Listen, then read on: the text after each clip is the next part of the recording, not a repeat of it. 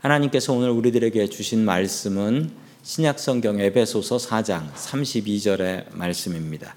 우리 같이 읽습니다. 시작. 서로 친절하게 하며 불쌍히 여기며 서로 용서하기를 하나님이 그리스도 안에서 너희를 용서하심과 같이 하라. 아멘. 오늘 성령의 다섯 번째 열매 자비입니다. 우리 계속해서 이 갈라디아서 오 장 이십이 절 이십삼 절에 나와 있는 성령의 다섯 가지 열매를 말씀으로 증거하고 있는데요. 오늘은 다섯, 다섯 가지 열매인 자비입니다. 자비란 무엇일까요? 제가 미국 와서 참 좋았던 것이 있었는데 그게 뭐였냐면 미국 와서 정말 좋았던 거 제가 이제 저 노스베이 살았거든요. 노스베이 샌안셀모 거기 살았었는데 거기는 다 거의 다 백인분들만 사셨어요. 미국 와서 정말 좋았던 점 친절했습니다. 정말 친절하더라고요. 처음에는 제가 오해했습니다. 동네 사람들이 다 저한테 인사를 해가지고 동네 사람들이 다 저 좋아하는 줄 알았습니다. 미국 사람들 정말 친절하지요. 그리고 어디 몰 같은 데 가도 이렇게 문 들어가려고 그러면은 먼저 들어가서 문 꼭 붙들고 있잖아요. 아 그럼 고맙습니다 하고 들어가고 들어가고 그 전 그게 너무 좋더라고요. 그래서 한국 가가지고 제가 똑같이 그걸 해봤지 않습니까? 네, 뒤에 따라온 어떤 아가씨가 있어서 문을 열어줬더니 어, 이상한 생각을 했는지 저를 째려보고 가더라고요. 예. 성도님들은 가장 친절한 사람, 가장 친절을 받았던 사람, 어떤 일이고 어떤 분이었습니까? 저는 말씀을 준비하면서 곰곰이 생각해 보니까 아, 생각나는 게 하나 있었어요. 제가 미국 처음 왔을 때, 이제 저는 유학생으로 처음 왔었는데, 신학교에. 빈집에 이제 방을 배정받고, 이제 가족들하고 빈집에 딱 들어가서 이제 가지고 온 백팩하고 이 짐을 딱 풀어놨는데, 아직 이삿짐도 들어오지도 않았고, 거기 완전 시골 같은 데거든요. 어디 가서 뭘 먹어야 되는지도 모르고. 그런데 건너편에서 한국말 하시는 한국 목사님이 한 분 계셨어요. 그 목사님이 저희 가족을 보시더니 처음 오셨냐고 그러시면서 저희 집에 와서 식사 같이 하고 가세요 라고 하시고 식사를 대접해 주셨는데 와 그때 진짜 너무 그 친절함에 감사했었습니다. 왜냐하면 진짜 먹을 게 아무것도 없었거든요. 먹을 게. 눈물나게 감사했었어요. 그때 그 목사님은 이렇게 다리를 저는 장애인 목사님이셨는데 너무 잘 대접해 주셔서 지금까지도 그 감사한 마음 잊지 않고 살고 있습니다. 우리는 이처럼 누군가의 친절에 감동합니다. 그리고 우리들은 누군가에게 또 친절을 베풀면서 삽니다. 우리는 왜 친절해야 할까요? 그리고 우리는 왜 자비로워야 하는 것일까요? 오늘 하나님의 말씀에서는 이렇게 증거하고 있습니다. 첫 번째 하나님께서 우리에게 주시는 말씀은 하나님께서는 자비하시다라는 말씀입니다. 하나님께서는 자비하시다. 이 자비는 영어 성경에 이제 mercy라고 나옵니다. mercy라고 나오는데요. 하나님의 사랑을 특별히 나타내는 하나님의 자비하심을 나타내는 히브리어 단어가 있어요. 제가 화면에 보여드렸죠. 저 단어는 헤세드라고 있습니다. 헤세드라고 읽는 단어인데 이 헤세드는 오직 하나님께만 사용하는 말이에요. 하나님께만. 헤세드는 하나님의 넓고 넓으신 사랑을 설명할 때 쓰는 말이어서 성경에 여러 번 헤세드가 나오지만 헤세드는 오직 하나님의 사랑에만 사용합니다. 그리고 저 말의 뜻은 인자, 자비 혹은 사랑이라고도 번역되기도 하지요. 하나님의 사랑은 어떻습니까? 하나님의 사랑은 일방적입니다. 일방적이에요. 일단 우리에게 물어보지 않으십니다. 그냥 마음대로 일방적으로 사랑해 주세요. 이런 걸 우리는 짝사랑이라고 하죠. 하나님의 사랑은 짝사랑이 맞습니다. 우리 보고 하나님 저를 저를 세상에 태어나게 해 주십시오라고 부탁하고 기도해서 나신 분 여기 계십니까? 아무도 안 계실 겁니다. 우리가 하나님께 부탁해서 하나님께서 우리에게 생명이라는 선물을 주시지 않았죠. 하나님께서는 우리에게 물어보지 않으십니다. 우리에게 물어보지도 않으시고 우리가 태어날 곳을 지구로 정해놓으시고 이렇게 아름다운 하늘과 이렇게 아름다운 땅을 만들어 놓으셨습니다. 우리에게 물어보지도 않고 일방적으로. 하나님의 사랑은 일방적입니다. 짝사랑입니다. 요한일서 사 장 십 절에서는 하나님의 사랑을 이렇게 설명합니다. 같이 읽습니다. 시작. 사랑은 여기 있으니 우리가 하나님을 사랑한 것이 아니요 하나님이 우리를 사랑하사 우리 죄를 속 위하여 화목제물로 그 아들을 보내셨음이라. 아멘. 이게 바로 하나님의 사랑입니다. 우리가 먼저 하나님을 사랑할 수가 없어요. 사랑이 여기 있으니 이게 사랑이니 이게 진짜 사랑인데 그게 뭐냐면 우리가 하나님을 사랑한 게 아니래요. 그렇죠. 우리가 먼저 하나님을 사랑하고 태어날 수 있을까요? 그 방법은 없습니다. 하나님께서 우리를 창세전부터 찍어놓고 사랑하셨어요. 언제 언제 태어날 누구누구 내가 너를 사랑한다. 그리고 우리에게 미국 보내주시고 또 우리를 예수 믿는 사람으로 불러주셨습니다. 주님의 자녀가 되는 권세를 허락해 주셨죠. 우리에게 아무 자격이 없습니다. 우리가 그런 사랑을 받을 자격이 하나도 없습니다. 그냥 하나님께서 일방적으로 짝사랑해 주셨습니다. 주의 친절한 팔에 안기십시오. 우리 잠시 전에 불렀던 찬양, 주의 친절한 팔에 안기세. 주님의 팔은 항상 친절합니다. 그리고 창세 이후로 주님의 팔은 한 번도 다쳐 보신 적이 없습니다. 우리를 향하여 항상 열려 있습니다. 힘들고 어려울 때 주님의 친절한 팔에 안기십시오. 그 품에 안기셔서 주님의 위로받고 주님의 힘을 받는 저와 성도님들 될 수 있기를 주의 이름으로 간절히 축원합니다. 아멘. 맞습니다. 하나님께서 자비로우시기 때문에 우리는 자비롭게 살아야 되는 것이지요. 두 번째, 우리가 자비의 열매를 맺어야 하는 이유는 예수님께서 우리에게 자비를 주셨기 때문입니다.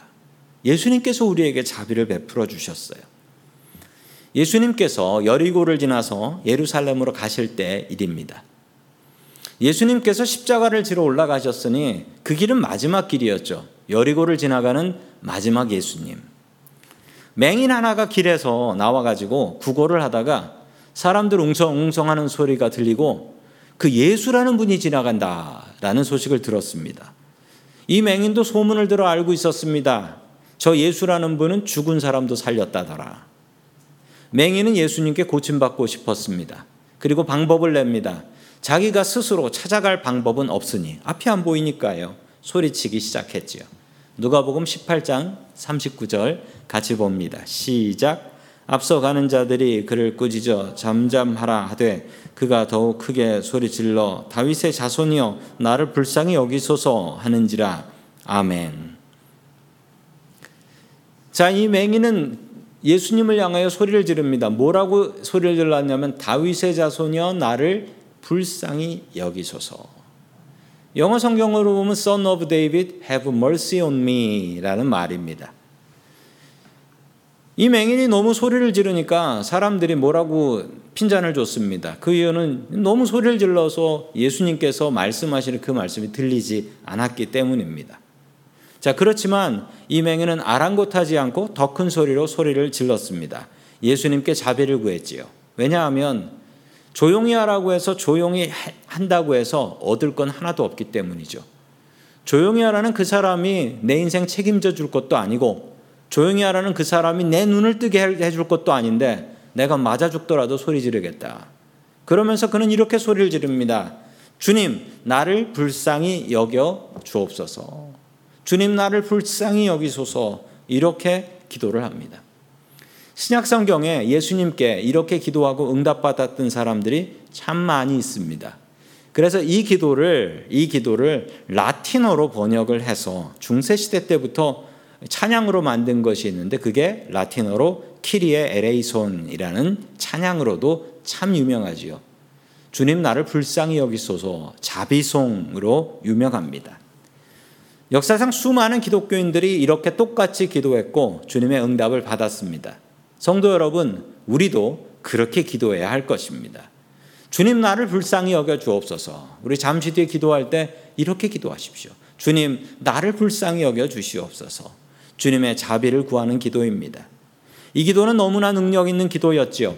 그래서 오늘 이렇게 소리를 질렀던 바로 이 맹인도 고침을 받습니다.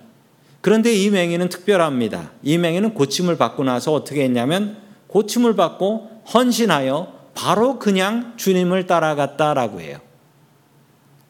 가족을 만나러 가서 가족들에게 내가 이렇게 나왔다라고 이 기쁜 소식을 전하지 않고 그냥 주님을 따라가서 주님의 제자와 증인이 되었다라고 합니다. 그리고 이 증인의 이름은 기억이 됩니다. 이 증인의 이름이 바로 바디메오입니다. 바디메오. 많이 들어본 이름이지요. 이 증인의 이름이 바로 바디메오. 예수님을 따라다니고 예수님의 증인인 게 어떤 바디메오가 된 것이지요. 주님의 자비를 구하면서 사십시오. 우리가 조용히 가만히 있어봐야 우리가 얻을 것은 없습니다.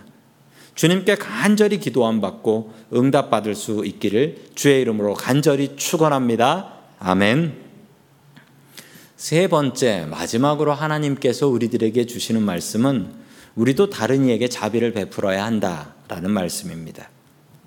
초대교회 교인들은 참 친절했습니다. 나그네가 지나가는 걸 그냥 놔두지 않았어요. 자기 집에 가서 먹이고 재우고 얼마든지 먹고 자고 가라고 했습니다. 베다니에 살던 마리아와 마르다라는 사람들이 있었습니다. 이 두 여자분들은 주님께서 오신다라는 소식을 들으면 뭐 그 소식을 일찍이나 들을 수 있었겠습니까? 전화도 없었는데요. 와야 오는 오셔야 오시는 건데 자기 집에 오시면은 기꺼이 주님께 자기 집을 내어드리고, 예수님께서 오시면 최소한 열세 명이에요. 예수님 플러스 열두 제자. 최소한 열세 명. 열세 명을 먹이고 재우는 일이 쉬운 일이 아니었지만 그들은 친절했습니다. 그들의 친절함으로 그들은 주님께서 주신 복을 받았죠. 성도 여러분, 우리는 친절해야 합니다. 친절한 사람들 복 받기 때문에 그렇습니다.